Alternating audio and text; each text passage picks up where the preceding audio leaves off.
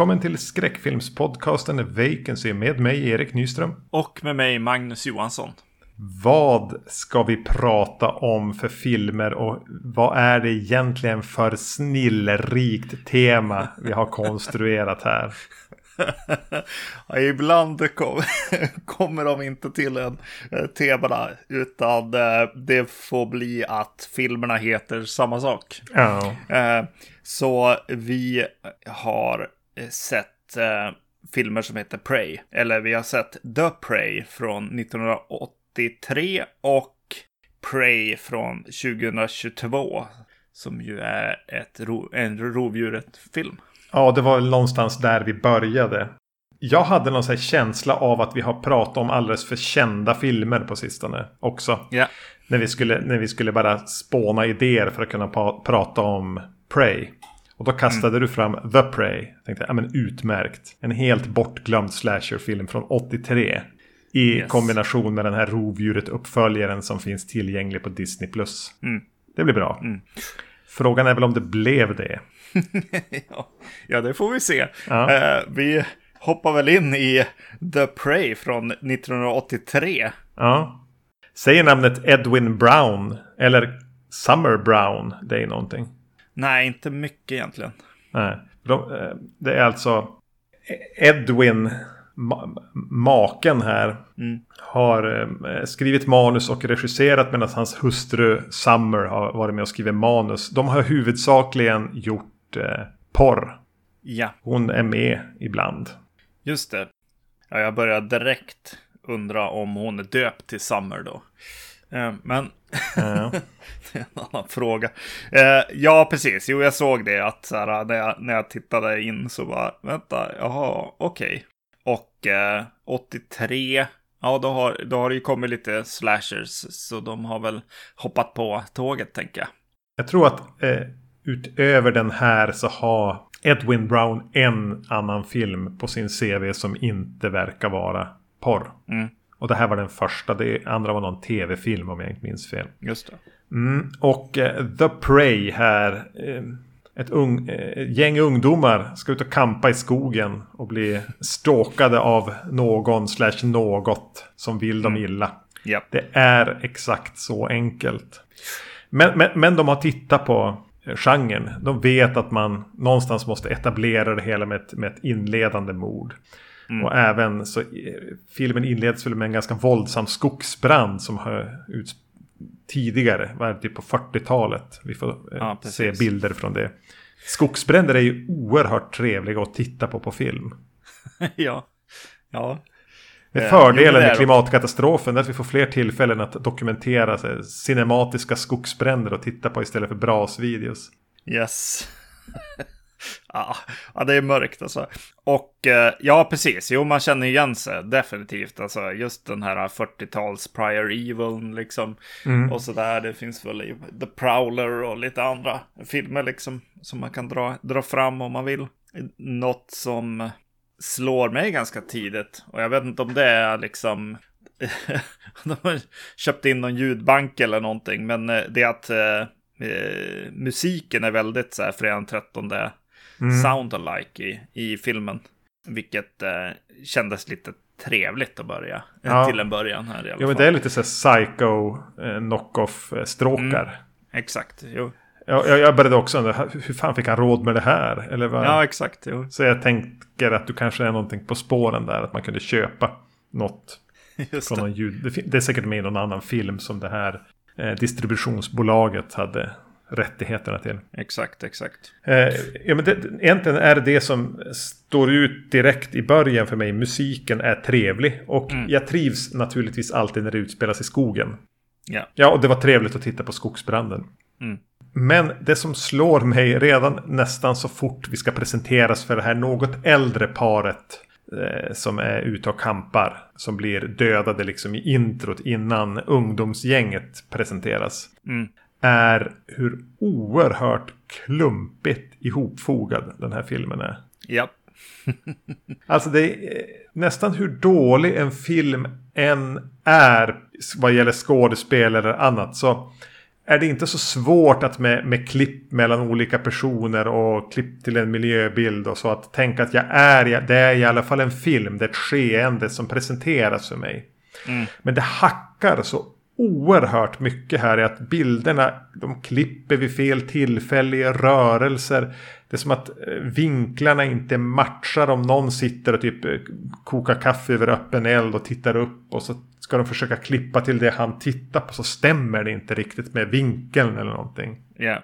Och det här, det här är återkommande genom hela filmen. Det är lite tung och trög start på så sätt att, att det här är inte någon som riktigt vet hur man ska klippa ihop ett skeende. Nej, just det. Mm. Och, och, och, och, det är ganska tungjobbat i en film när den inte känns riktigt som en film. Nej, verkligen. Och eh, ja, det görs ju inte bättre av att så här, det är ju stora delar av den som eh, det här är väl vad egentligen de flesta eh, säger om filmen, känns det som, eh, när jag har tittat runt lite grann om. Det är ju att eh, det är jättemycket naturbilder och det är ju inte de som har fotat det. utan det känns som att de har kö köper in mycket, mycket material eh, på olika djur som finns i skogen som bara klipps till lite eh, huller om buller liksom. Eh, för att fylla ut hela speltiden. Liksom. Jag, ville, jag ville göra en, en positiv tolkning på de här gulliga men ganska irriterande inklippen på djur. Är mm. att det ofta är djur som äter andra djur. Just det. Är det en medveten tematik med prey som är byte? Det måste det väl vara? Ja, men det lär det ju vara. Jo. Ja.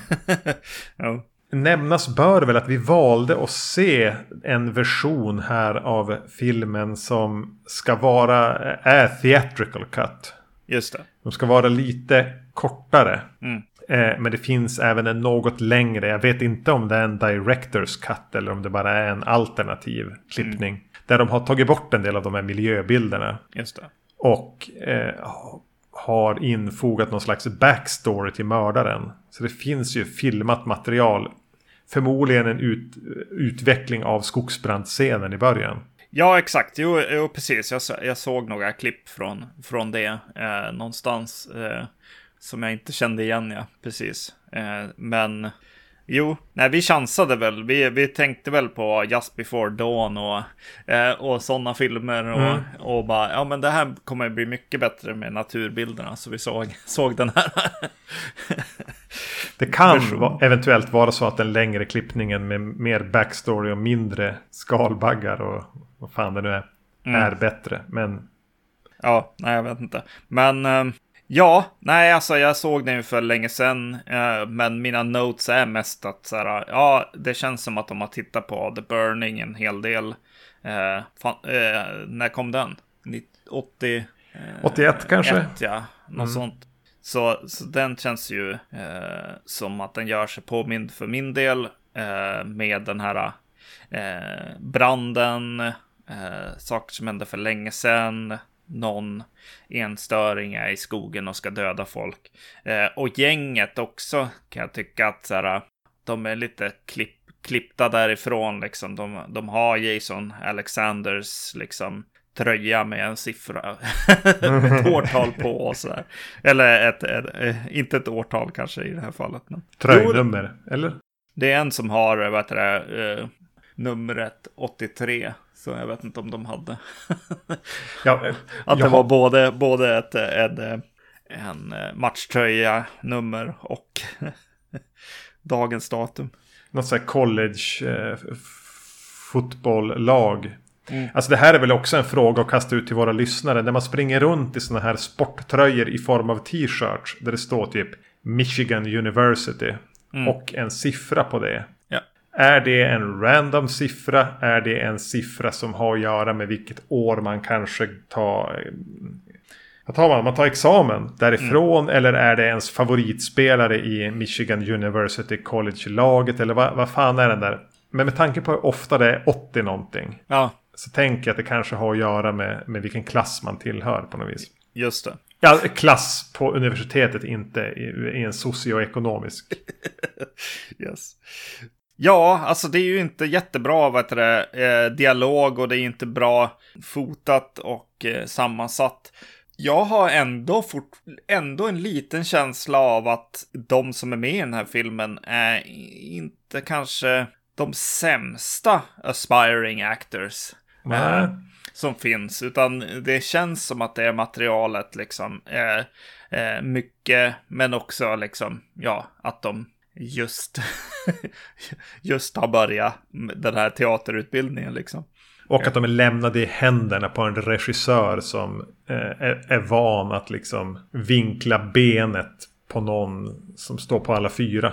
Mm. Det är den regi han är van att ge. Jag kände inte igen några, men eh, från, från början. Men sen var det en snubbe som bara, alltså den där snubben har jag sett förut.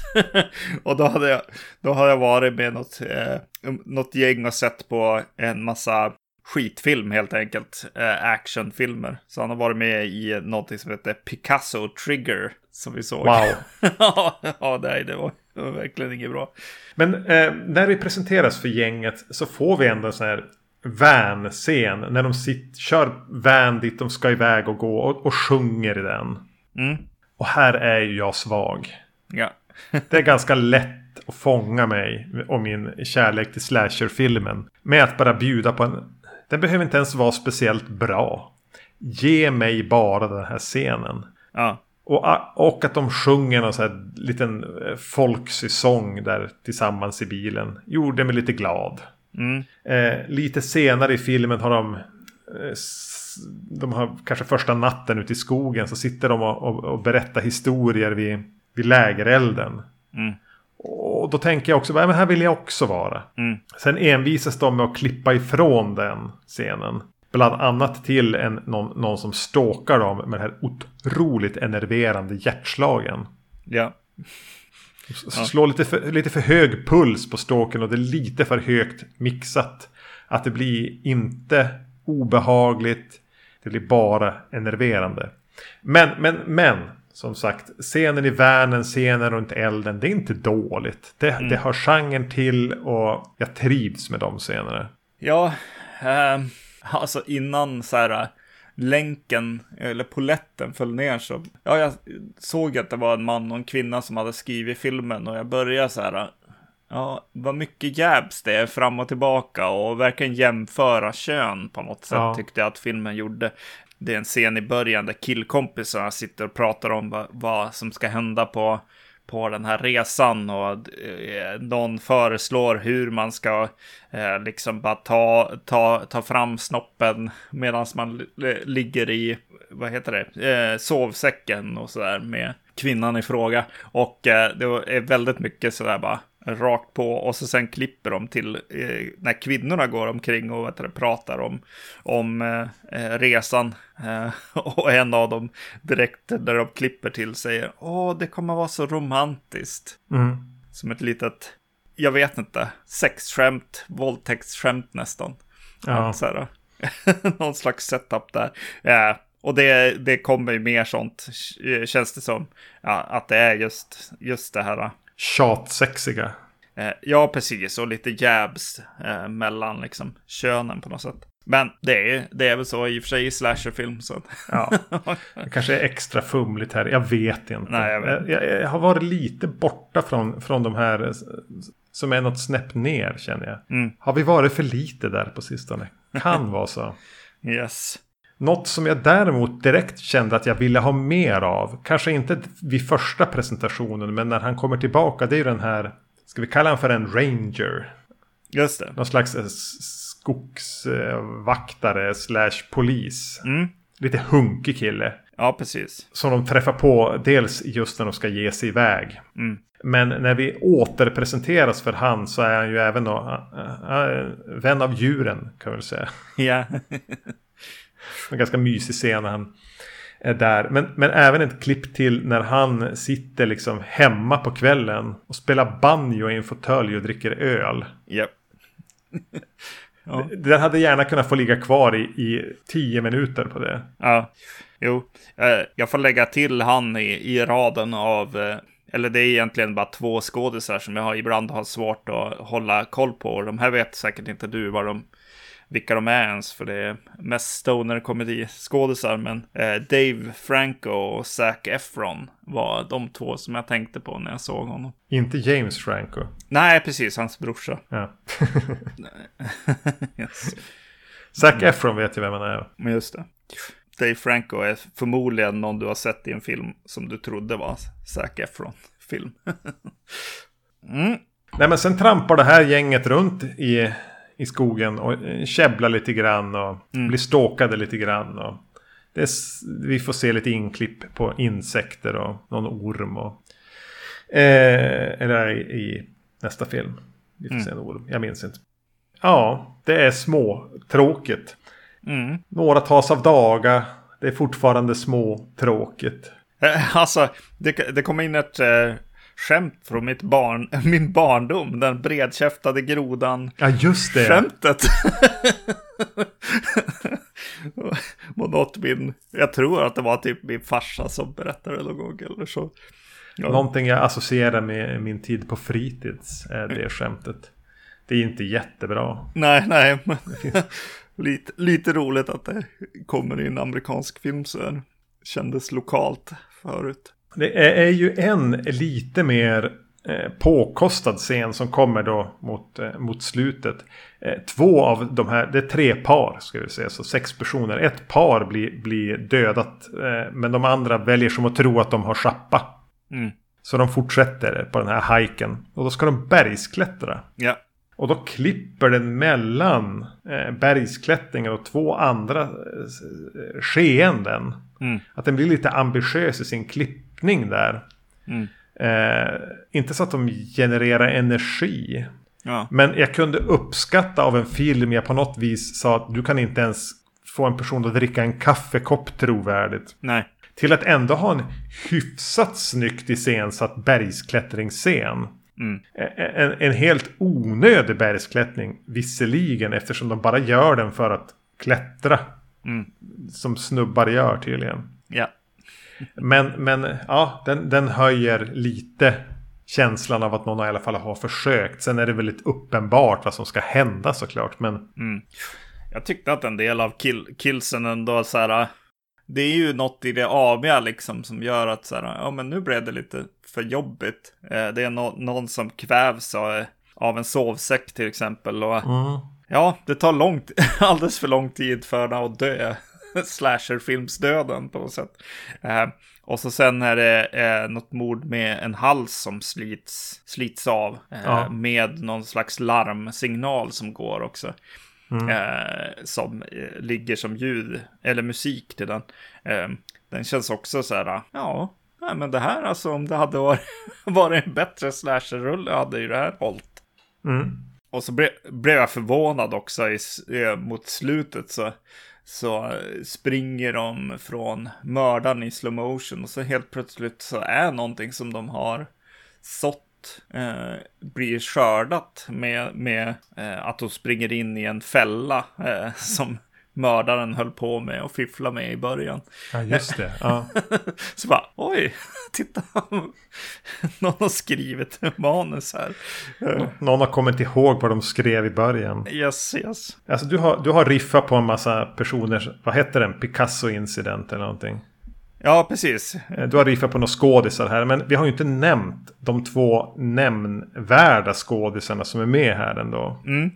Eh, vi pratade om den här Banjo Rangern. Mm. Eller jag pratade om han. Ja. Att jag gärna hade sett han sitta i den där fåtöljen och spela banjo och dricka öl. I åtminstone tio minuter till. Mm. Eh, det är inte han, den skådisen spelar ingen roll. Men han har ju en överordnad mm. äldre herre. Spelad av Jackie Coogan. Som ju ändå är ett namn. Framförallt som barnskådis typ 200 år tidigare. ja. Det är ändå Jackie Coogan. Mm. Men det största för mig och kanske också för dig namnet i filmen. Är ju Carol Streuken som spelar mördaren. Mm. Förmodligen inte någonting annat än av de här korta klippen i slutet. Alltså jätten från Twin Peaks. Mm. Mördaren. Som ju visar sig i slutet vara då något eh, någon, någon med kraftiga brännskador från skogsbranden vi, vi fick eh, se under eh, introsekvensen. Och även Ja. någon så här halvrasistisk underton om att det var typ, eh, gypsies eller vad de kallar dem för. Ja, precis. Japp. Men hur som helst, vi får se. Det, det går inte att se att det är Karel Strojken. Nej, precis. Det visste jag faktiskt inte. Eh, Du visste inte det? nej, Och han nej, står de- dessutom så pass ihopkrupen hela tiden. Alltså det är inte så att de gör någon stor grej av att han är så enormt lång. Nej, nej. Eh, men även måste jag säga att makeupen på honom är rätt bra. Ja, precis. Ja. Jo, det, Eh, det framförallt håller vad jag hade förväntat mig. Ja. Mm. Nej, men det håller som en, en slasher-mördare. Helt klart liksom. Det finns ju andra, vad heter den? Åh, oh, nej, det försvann. The Slasher, nej vad heter den? Jag kommer inte ihåg vad den heter nu. Slayer. Så här, lite. The Slayer, ja. Precis. Ja. Som är så här bara, ja, jo, nej. men, eh, Jag skulle säga att, att, att jäm, den, den film vi har refererat mest till hittills är ju The Burning. Mm. Eh, vad heter han där? Cro- Cropsy, den Just det. mördaren. Cropsy, ja. Det här eh, ser bättre ut än Cropsy. Ja. Jo. Vilket är lite överraskande. Egentligen, på tal om The Burning. Är det, är det två filmer jag skulle säga att jag tänker på när jag ser den här. Så är det The Burning och eh, Just Before Dawn som du nämnde. Ja, precis. Med en väldigt snäll tol- alltså snällt mot båda de film. Eller inte mot dem, utan med den här. Ja, Om man, precis. ska, om man ska snäll med den så kan man jämföra den med dem. Jo. Nej, precis. Nej, men det här var ju inte den bästa slasher-rullen som jag sett. Nej. Slutet var dock oväntat mörkt. det var väldigt mörkt. Rätt eh, kasttvist på något sätt där. Ja, Ja, ja, oh ja. Men jag blev pepp på att eh, hugga in på mer slask-slasher. Mm, mm. Vi får inte glömma det. Nej, Att det, det, är där, det är därifrån vi kommer. exakt, exakt. Ska jag hälla upp en öl och prata om Prey, Prey 2. Prey 2, eller får säga.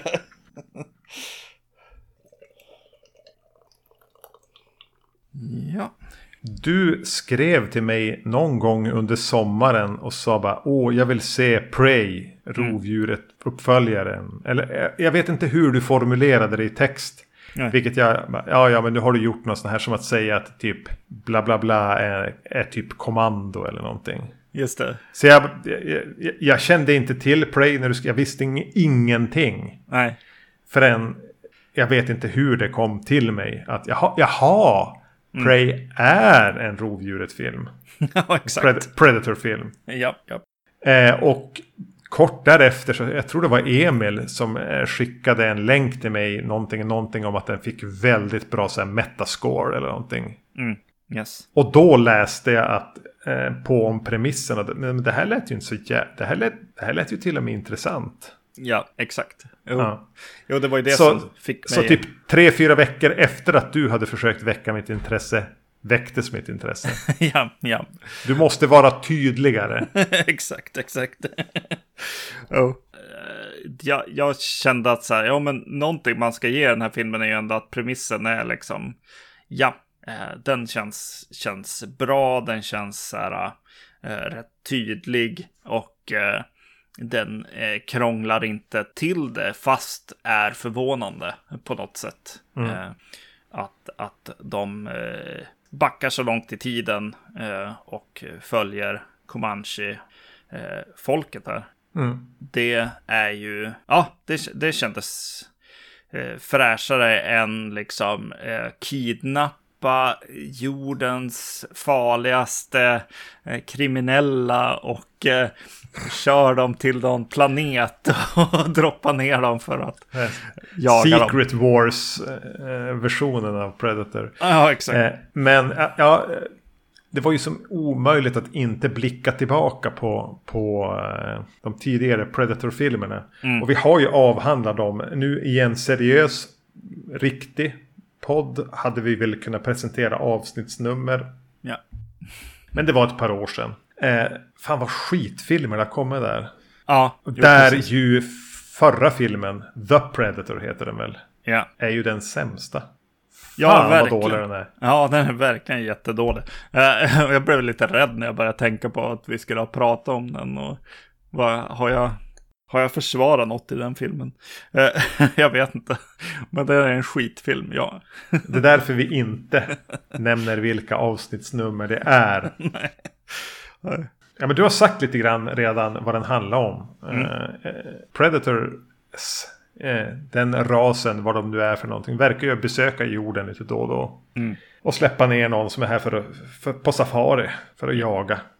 Eh, och här är det då, året är 1719 i Nordamerika och han eh, stöter på Comanche-folket. Mm. Den är regisserad av Dan Trachtenberg, Trachtenberg, som jag inte vet om han är släkt med Michel Trachtenberg. Just det. Men Nej. jag vet att han har regisserat 10 Cloverfield Lane. Just det. Som ju ingen minns att de har sett. Men när de hade sett den så tyckte de att den var bra.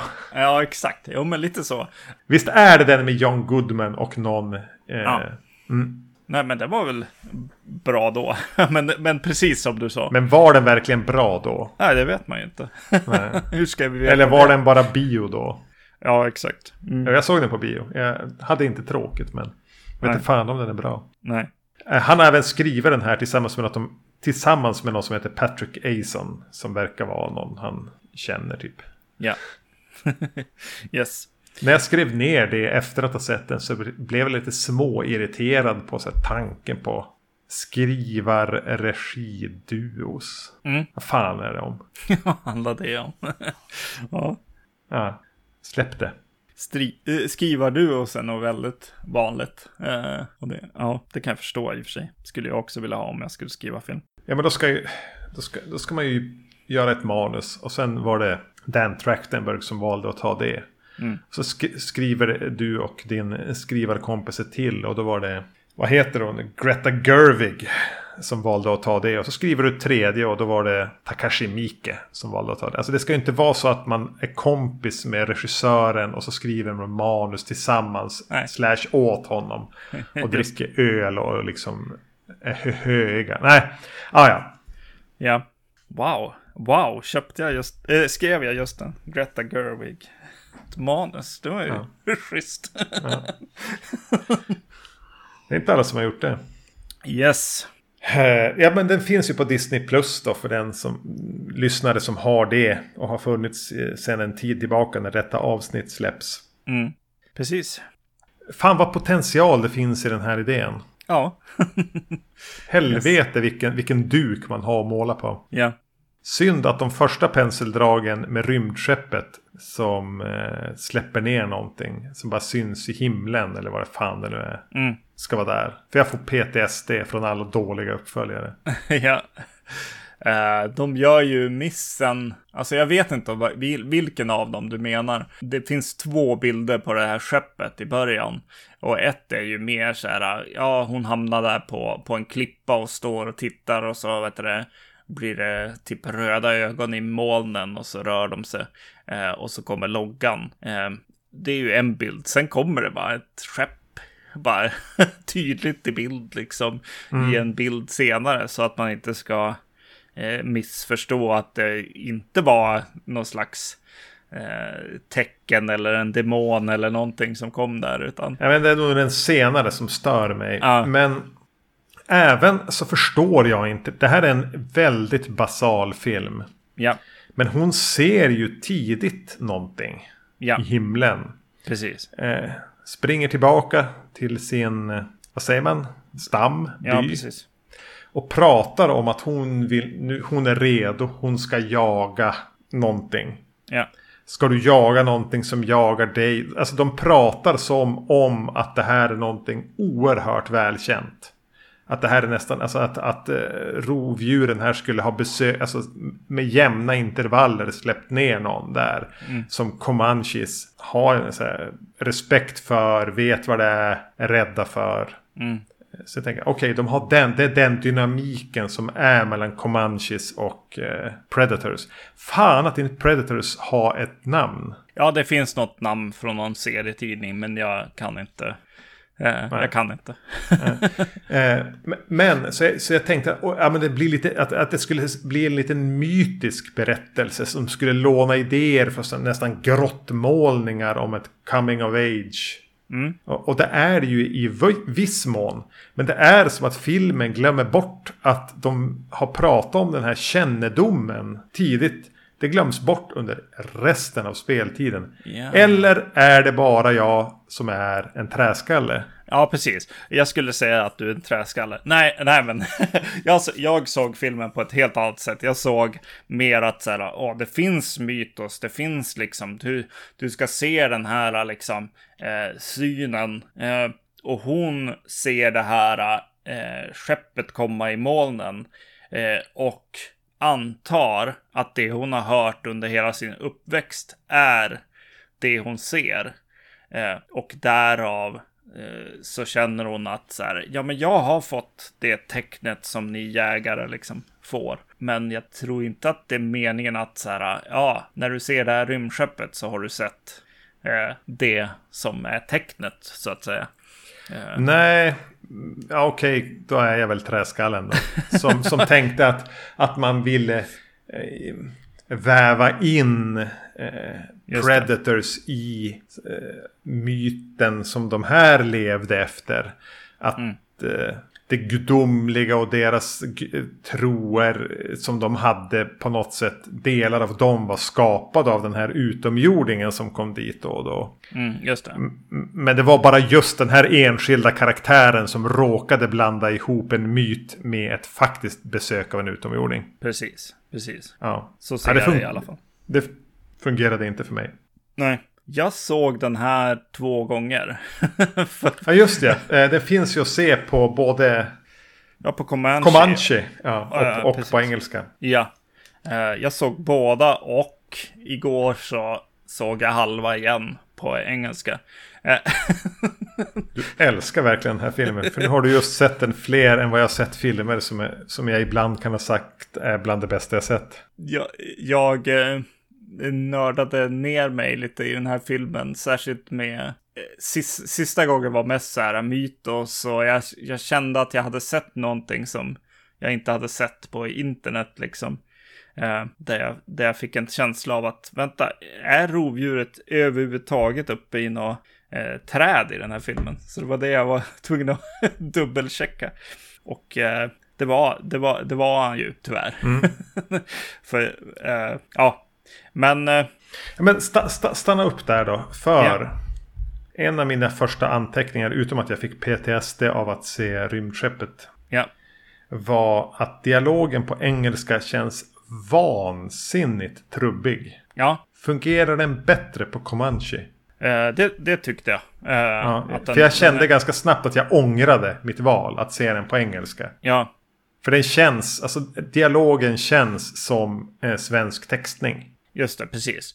Uh, det, det finns väl, alltså det, jag tänker att det finns en anledning till det, att vara så här eh, lika serietidning som liksom eh, originalfilmen. Men den är ju inte riktigt det heller, eh, filmen. Alltså den är ju mer kanske Disney-film då, än vad den är eh, hård, hårdkokt eh, militär eh, serietidning.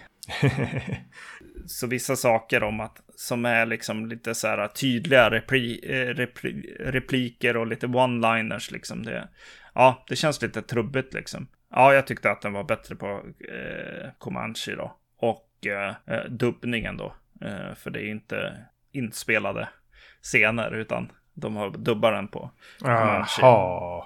Tyvärr. Då skulle jag gjort tvärtom. Ja, exakt. Jo.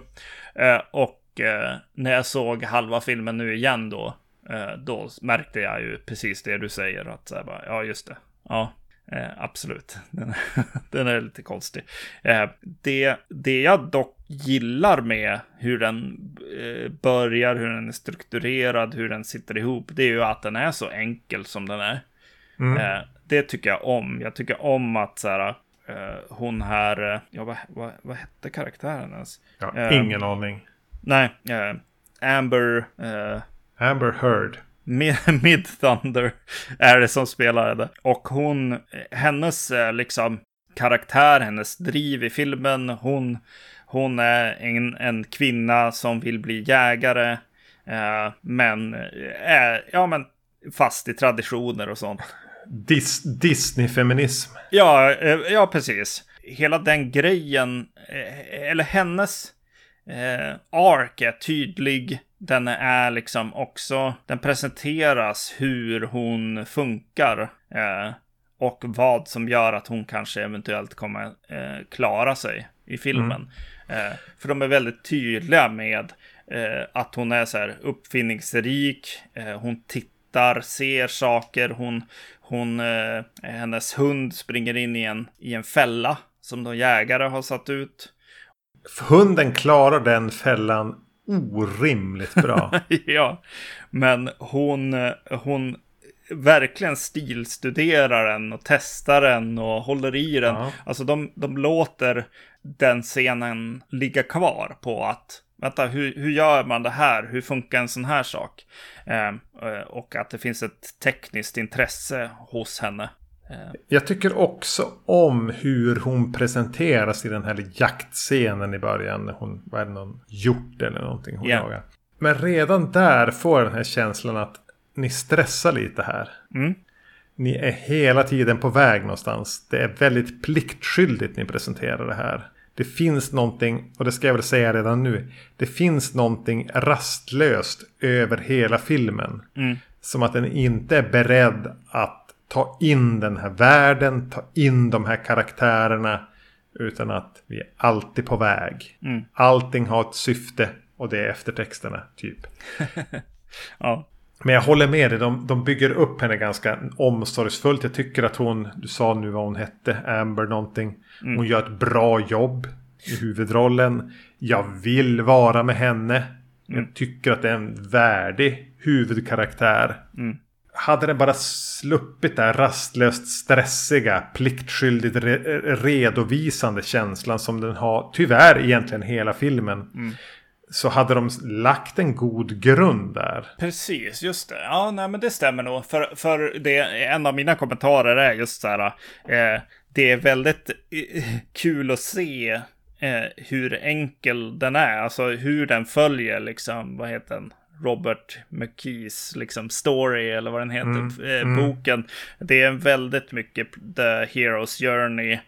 Eh, och hur hon hör ett kall och hur hon eh, provar och, och klara av det men misslyckas. Och sen så hit, hit, träffar hon en äldre ledsagare eh, som får henne mot motiverad och kan gå vidare liksom. Eh, det, det, för att liksom eh, vända allting. Det, det, kän, det känns tryggt på något sätt när man ser filmer, så mycket film, modern film då, Alltså nu, nu är jag i Marvel och allt det där. Eh, som, som handlar mer om så här, hur ska vi komma till nästa actionsekvens eller hur ska vi komma till, ja, någonting, vi behöver en biljakt också. Mm. Den här filmen eh, har, har väl de sakerna liksom, de har de här scenerna, men de är eh, traditionellt eh, strukturerade som en film. Eh, och det är lite mysigt kan jag tycka. Ja. Och som sagt var, hela, hela introsekvensen här med henne, jag gillar den. Och även sen när hon kommer på sin lilla uppfinning med varje typ hennes kastkniv med ett snöre i och grejer. Ja.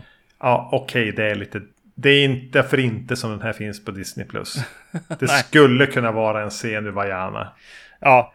Men, men, men visst. Men, men sen hela den här jävla lejonjaktsekvensen. Mm. Först att de bara pratar om ett lejon. Ja. Snurrade ju till det för mig. För jag tänkte att lejon finns i Afrika. Men, men det är något sån här mountain lion eller vad det är. Ja. Eh, men den faller så platt. Mm. Den, den, får inte den eh, dramatiska stegring den skulle haft. Det känns aldrig för mig som att någonting står på spel någon gång. Och jag tror att de här eh, klumpigt tillyxade replikerna underminerar. Det känns aldrig organiskt. Det känns aldrig som att hon och hennes bror har den här relationen. Det Nej. känns inte riktigt. Utan det är lite skapat. Det är lite syntetiskt hela tiden. Och när hon bara masas ut på den här trädgrenen och en liten jävla puma hotar henne. Mm. Jag köper inte ens att det skulle vara ett hot. Nej. Nej men precis, alltså den är ju... Ja, den är ju som den är på något sätt. Ja, men det är väl Disney-film. Alltså när, när hon ska ut på den där jakten, då kommer det ju en karaktär och bara sätter sig i, i trädet med henne och säger du kan aldrig bli jägare, du är kvinna. Alltså det är väldigt så här tydligt att någon är där och skattar. Även om, om brorsan tror på henne eller, eller eh, ser att det här kommer det här kan bli någonting av henne. Eh, så, är det alltid, så är det en till karaktär där som bara liksom håller på. Och det blir väldigt, eh, ja, det blir övertydligt. På, som och väldigt, väldigt skrivet. Alltså det ja. känns, för mig får det inte det organiska liv det hade behövt. Nej. För mig lever inte den här filmen med Comanche. Vad deras tro var. Det bygger inte värld. Att vi får Nej. se henne bara ligga där och titta på stjärnorna. Och, och, och stryka handen över ryggen på sin hund eller någonting. Mm. Jag menar, det jag var mest engagerad i var egentligen kommer hunden att överleva. Ja, just det. Ja. Eh, det var det starkaste spänningsmomentet. Ja, den är tekniskt välskriven men den är för mig otroligt död. Det hjälper inte att klä den i någon sån här Comanche eh, feminism eh, skrud. Jag köper inte det. Mm. Inte när det är så här stolpigt och det känns lite cyniskt. Därmed inte sagt att den är dålig för det. Nej. Men ska vi, ska vi bara kasta oss in i rovdjuret då? Det här högljudda rovdjuret. Jätteskränigt är det. Ja, precis. Uh, här är det ju lite spännande och här var ju första titeln definitivt liksom lite irriterande. Jag, jag ogillade mycket av rovdjuret i sig. Uh, jag gillade inte de här röda kanterna när rovdjuret Nej. blir osynlig. Den tekniken ser, ser riktigt risig ut och tråkig och det, det är väl och tillrättalagd kanske på samma sätt som du pratar om lite grann att så här, ja, den här tekniken funkar ju medans liksom original eh, tekniken är lite farligare liksom på något sätt. Ja. Man vet inte om det kommer hålla liksom att, att faktiskt visa något som är osynligt. Alltså det, det, det är ett problem för filmskaparna som man, som man köper sig in i. Eh, men eh, här, här tyckte jag det var jobbigt att det var rött. Jag blev fanboy där kanske då. Ja, men det är ändå anmärkningsvärt att man, vad fan är det nu, 35 år senare ja. inte har kunnat överträffa det subtila i osynligheten i första filmen. Nej, precis. Och den här... Äh, nej, exakt. Och vadå, det ska vara blått. Eh, teknik som, som går lite dåligt ska vara blått i rovdjuret. Eh, och eh, ja, det är mycket, mycket grejer där. Och jag tycker också rovdjuret inte ser jättehäftig ut i det att så här, ja men den har ju någon så här 12 pack eller med musklerna och så där. Så det, det blir liksom för alltså ojordnära på något sätt. Man tappar något där. Man kan ju som köpa att det är något mer än Lofi ja, här. Ja. För det har gått vadå 200 år mm. till, tills vi, vi träffar på rovdjuret när det slåss med Arnold. Mm. Eh, men, men den utveckling på 200 år som har skett för rovdjuren jämfört med människan Ja. Matchar ju inte. nej, nej, just det. Det kanske skulle ha fimpa osynligheten eller något. Ja, precis. Eh. Ja, han fick en axelkanon. Det var typ det. Jo, det är ju det nya från, från, på de åren, ja precis. Exakt. Och, och fetare dreads. Ja, exakt. Jo, eh, och ja, ja, precis. Jo, där är väl också en grej med, med rovdjuret också som jag, jag reagerar på och Ja, det får väl vara i den här filmen, fast också nej. Det är att det är så jäkla mycket närstrid eh, hela tiden. Det var därför jag fick en känsla av att säga, men han använder inte träden och det kommer att vara en taktisk eh, förändring från på de här åren också som de har gjort. Men det, är, ja, det stämde ju inte. Men eh, det är väldigt mycket bara stå, gå, eh, spring, stå på marken liksom. Det tyckte jag var lite underligt. Och även när, ja, närstrid, att allting är i närstrid liksom. Ja, men det finns väl kanske någonting i historien att så här, mötas upp. Jaga något som jagar dig liksom. Jo, han har ju någon eh, rovdjuren, nu sa jag han där, jag vet inte varför, men att, Ja. att det är lite en så här rit. Alltså någonting att bli. Det har med, det har med eh, toxic masculinity att göra, hela den här franchisen. Ja, Att man ska bevisa någonting för någon eller för sig själv eller vad fan det nu är. Mm. Eh, att ge sig i, strid med. ja. Men skulle det, skulle det bara vara en jägare liksom, då skulle han ju skjutit på håll. Ja, I de allra flesta fall. Ja, om han jagade för kött, men det gör han ju inte. Nej, han exakt. jagar ju för troféer. Ja. Och då verkar han också vilja, lite ojämn i hur han vill gå, hur nära han vill komma. Ja, Alltså det finns inte riktigt någon röd tråd där. Ja, men det störde med den här första när det är typ en...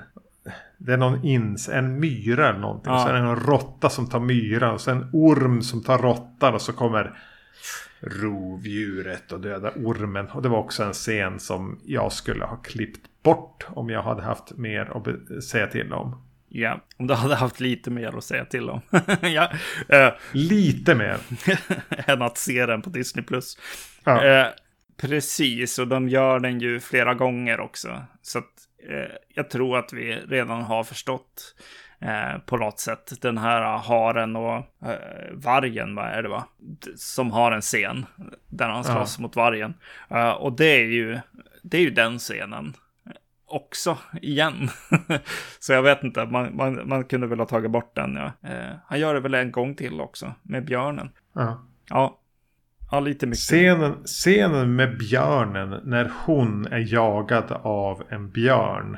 Mm. Har den sämsta geografin i en film på Disney Plus drog jag till med nu. Ja. Men, men, eh, nej men hon är i vatten. Det är något vattendrag. Och dyker ner och hon är jagad av en ilsken björn. Mm. Och helt plötsligt är hon i ett trädpalats. Ja. ja. Det är någon slags bäverdamm hon dyker upp i antar jag. Men den Ja. presenteras aldrig någonstans. Nej. Alltså det är så otroligt fumlig Jo. filmskapande. jo. Och det, där, är, där blir man ju påmind igen om att effekterna inte är så himla bra i den här filmen. Alltså, Med det, björnen. björnen är ju verkligen Ja. inte bra. Nej, fy fan. Och rovdjuret heller, fan. Det är väldigt svårt, eh, tråkigt med att rovdjuret var så himla eh, röd i sin teknologi. Jag, jag, jag blev så... jag blev verkligen ogillade det eh, väldigt mycket. Och även lite så här... Hur, hur han slogs. Men jag, jag kan ju förstå det. Alltså i mot, eh, mot Arnold. Där, där var det skjutvapen mot skjutvapen. Så ja, jag kanske, kanske förstår det. Men Jag tänker, jag tänker att Dan Trachtenberg inte vågade säga emot FX-killarna. ja, just det. Mm. De var liksom längre eller Ja, fler. Eller eh, mer alfa än han. Han bara, ah, okej det blir jättebra. Ja. Eh, mm. För FX-mässigt är den ju närmare den här The Predator. Just det. Mm. Som ju slarvade bort mycket med hur den såg ut. Och, eller nej, in, inte där. Det var en skitfilm. Mm. Mm. Alltså, vid ett tillfälle så kan jag ändå ge filmen cred för att den fick mig. Mm. Hon kommer ut på, på ett fält och det är en massa bufflar som är flodda. Ja. Och jag tänkte va, att va, okej nu ska de spegla den här scenen i första filmen när de träffar på de här eh, amerikanska soldaterna som hänger flodda från Ja. träden. Ja. Och jag bara, ja, det här var ju då det sämsta jävla speglingen av det- den jag sett. Varför skulle en predator eh, flå en eh, sävlig buffeljord? Bara, jävla fan, Ja. vad dum du är. Yes. Men det är ju inte han. Den lurar ju mig. Jag går rakt i den ja. fällan. Ja. jag med. Jag, kunde, jag blev lite glad när jag gjorde den då. Ja, Ja men visst då, ni lurar mig. Det var inte dem. precis. Utan det var en massa jävla fransoser som får vad de förtjänar.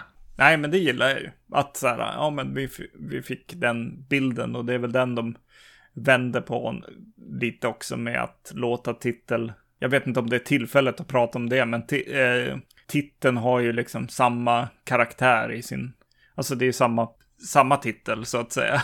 de har bara namngivit eh, rovdjuret helt enkelt. Ja. Allt det här med att ja- jaga det som har jagat dig och eh, hela den biten. Jag tyckte det var rätt roligt med titeln. att uh, The Predator har blivit The Prey på något sätt. Mm. Mm. Utan att, att egentligen bli nedgraderad till det. Alltså det är inte bara en massa så här, nu ska vi ut och döda rovdjuret. och så en massa rednecks som hoppar upp eh, på sina flak och, och... Spelar banjo och dricker öl. Ja, precis. Eh, det, det, det är inte så, utan det, det är verkligen just den där, ja, jaga det som jagar dig, helt enkelt. Det kommer en scen när brorsan här säger If it bleeds, we can kill it. Ja. Och jag har för mig att det är en till replik också. Som speglar originalet. Mm. Och jag vet att när jag började titta på det tänkte jag hoppas att den inte gör några blinkningar till originalet. Nej. Och egentligen känner jag att det hade kunnat vara en fantastisk film. Men att den hade fått underkänt av mig direkt de gjorde de passningarna. Mm. För jag hatade dem. Jag hatade dem. ja. Japp. Och då blir det, ja men okej det här är en Disney-film. Mm. Det här är trassel. Jo. Ja, precis. Eller Shrek. Ja. Jo, nej det är, väl, det är synd. Helt klart. Det är ju onödigt. Alltså. Otroligt onödigt. ja, precis. Alltså de kan ju göra samma sak. Alltså de gör det där. De gör det genom filmen. Det är klart att den här filmen är en, liksom en, eh, inte en remake, men det är väldigt mycket flörtande med den liksom att så här, åh, hon ramlar ner i någon så här eh, gyttjepöl liksom. Ja. Och eh, eh, vi, vi som publik ska så här bara, ja okej, okay, så nu så här kommer hon eh, bli osynlig för rovdjuret och hela den biten liksom. Och eh, det finns någon annan tillfälle där hon eh, krälar upp ur vattnet och så ligger de som kvar vid händerna hon håller som nere huvudet på ett visst konstigt sätt så här som Arnold gör. Mm. så det är ganska mycket sånt och det är också en film som gillar Rovdjuret 2. Och det tycker jag i och för sig är lite roligt att, att den är så kär i den filmen. Att det är mycket så här dra ut ryggraden och hålla upp den i, mm. i motljus och eh, sånt där som, som vi såg mer av i, i den filmen. Det, det är lite mysigt på något sätt. Just den biten, att, att rovdjuret 2 får så många blinkningar liksom. Men eh, ja, eh, just de sekvenserna är så onödiga för att vi, de har ju, ja som vi har sagt, det är skrivet, de har skrivit en historia om en, en person och en karaktär och som har liksom möjlighet att spegla rovdjuret ut, alltså ettan eller vad man ska säga, utan att göra de här speglingarna överhuvudtaget. Eller de här grejerna överhuvudtaget. Eh, för eh, det är inte jättetydligt att hon faktiskt liksom, att när man väl tittar på de två filmerna så är ju eh, Arnold är ju i samma situation som hon, att så här, eh, så man kanske kan tänka att så här, bara, ja men hur ska hon klara det när Arnold är en stor, stor militärbiff liksom. Men det är ju inte det som, som eh, räddar honom, utan det är ju mer så här scoutbeteenden och, ja. eh, och sådana saker liksom. Eh, sätt, sätt ut fällor, eh, tänk se att så här, oj, när vi satt ut fällor så hände det ingenting. Han använder träden. Det, det är den typen av personlighetsdrag som de har gemensamt som gör att de vinner i slutet. Och det, det är en bättre spegling kan jag tycka av, av filmen och tematiken på något sätt. Snarare än att bara ta eh, dialog helt enkelt. Det är så onödigt. Mm. Nej men innan jag sammanfattar. Mm så vill jag bara säga återigen att jag är en träskalle. För hela den här grejen med sikt, det här trepunktsiktet och de här pilarna som verkar skjutas iväg. Ja. Och hur hon genom att sno masken lyckas få djuret att skjuta sig själv. Typ. Jag förstod inte det. Nej. Eh, den, den grumlar bort sig i ganska klumpig action mellan varven. Mm. Men, men då för att ta ihop det så är idén inte dum. De hade rätt karaktär, rätt skådis, mm. rätt tanke på vad är det du kallar det för? Heroes Journey-biten. Ja. Men den, någonstans där börjar den vingla hit och dit. Och jag tror att jättemycket har att göra med att Dan Trachtenberg bara är en snubbe. ja. Som tycker att Comanches låter ju coolt. Mm. De gjorde, och så har han Wikipedia lite grann. Den hade behövt andas eh, en kultur, en, en tidsepok. Andas med karaktären, andas med vad den ställs emot utifrån sin egen eh, tillhörighet mot vad den ska ställas mot. Och plocka in de här aspekterna eh, som du just var inne på. Mm. I vad den kan använda för att faktiskt besegra fienden. Ja. Men Dan Trachtenberg hade väl fullt upp med att dricka öl med Adam Wingard eller någonting. Adam Wingards pappa betalade de flesta rundorna. Mm. Bra idé. Eh, inget vidare genomförande. Nej. Den är, den är okej tycker jag. Jag, ty jag tycker den är okej. Jag tycker att vad det, eh, hi eh, historien och hur den är, är skriven och genomtänkt är bra nog. Och jag får...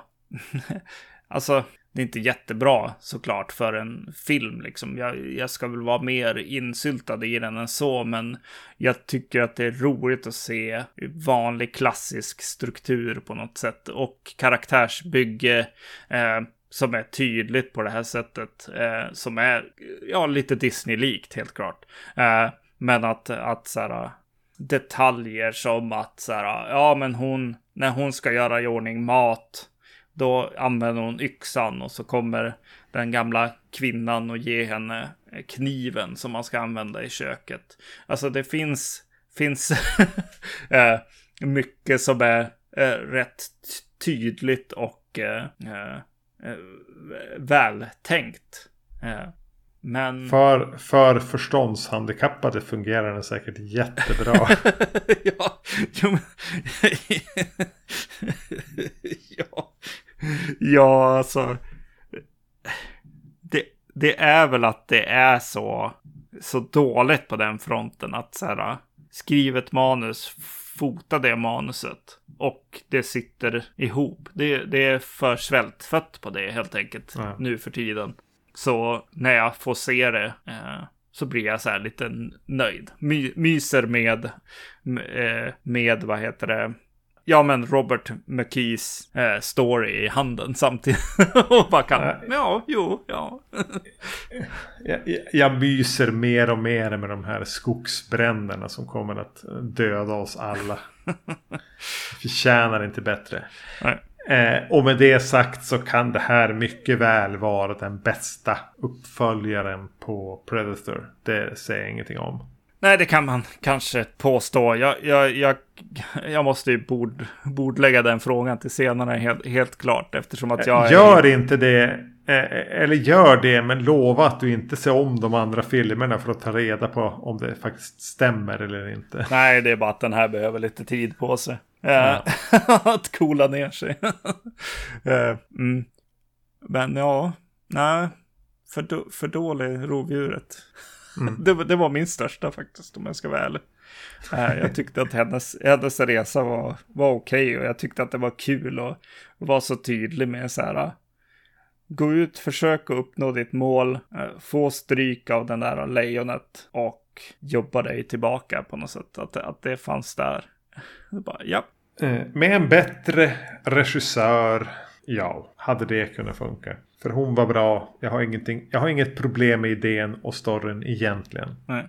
Men, men, men, men, men. Vi får vänta några år till på en, ett nytt försök att göra en rimlig uppföljare till en film som kom för 35 år sedan. Jag, eh, ja, jag har ju inte mycket hopp där och eh, om, om det här tar sig liksom och, och tycks om eh, så är det ju mest mer riskabelt att det går åt helvete liksom. Som Halloween till exempel. Men du, pröva den här då. Om Neil Marshall hade regisserat den. Ja. En, en ung Neil Marshall. jag vet Ja, inte jag, vad han vet, jag vet inte vad han har gjort Nej. de senaste 10 plus år sedan. Nej, exakt. Men Ja, om han, om han hade gjort den här istället för den där han gjorde med han från The Wire, Centurion-filmen. just det. Mm. Jo, exakt. Ja, någon kanske som hade lite mer. Jo, men det, det, det måste jag ändå inte ge filmen, utan snarare klaga på. Det är ju foto. Alltså, den här kan ju må bra av lite gryn. Eh, helt klart alltså. Att inte vara gjord för Disney Plus. Eh, exakt, exakt. Ja. Hm. ja, det är lite konstigt att den är så blodig som den är. Alltså, det är digitalt blod sådär, men, men det är ju väldigt mycket en du vet, när alla serier eh, skulle förstöras med att barn skulle se det. Liksom. Eh, den är ju där liksom och nosar helt klart. Alltså Terminator 2 och... När allting kändes lite grann som en adventskalender. ja, exakt. Ja. ja. ja. Eh, ja. Fuck it. Mm. Det var kul i alla fall att ha sett båda de här filmerna på något sätt. Mm. Men det är väl alltid att ha sett en film. Ja. Nästa avsnitt kommer vi att prata om Mannekäng i rött och Blood and Black Lace. Mattsson möter Bava. Yes, vi ska reda ut om uh, Bava eventuellt uh, har sett Mannekäng i rött. Ja, vi får väl se då. Yes. Snart. Eh, vi finns på iTunes. Vi finns på andra podcastleverantörer. Ni kan hitta oss på Facebook. Eh, man kan mejla oss på podcast at vacancy.se. Om man föredrar Instagram heter jag Erknym. Och jag heter Zombie Magnus. Det gör du. Har du något ytterligare du vill tillägga? Nej, det har jag inte. Ha det så bra. Hej. Hej då.